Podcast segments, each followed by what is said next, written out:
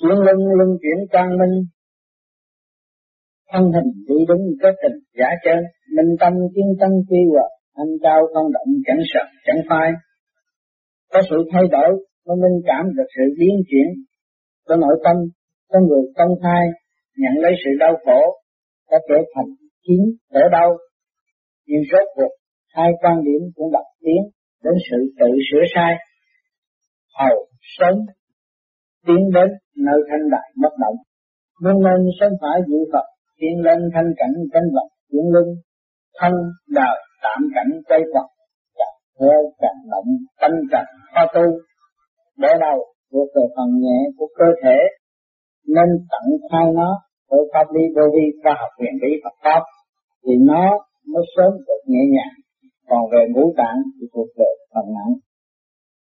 Khai thông nguyên điển hợp căn tiến về thanh giới mỗi tập, mỗi minh chi người áo ước độc sinh, tiên trình cực khổ chân tình, quan phai. Thế gian vô năng sự phá nhẫn thành chuyển chỉ thái hòa, giá trị không bao giờ tìm ra, ở nơi bồng bột và động loạn, nhưng nó sẽ xuất hiện nơi thanh tịnh. Điểm cho lặng minh châu mới phát, lập cho riêng mới gọi là thật, phải tự gạt bỏ mọi sự động loạn phong phú đã sẵn có, thì nó mới cảm giác được sự giá trị vô bờ bến của vạn năng.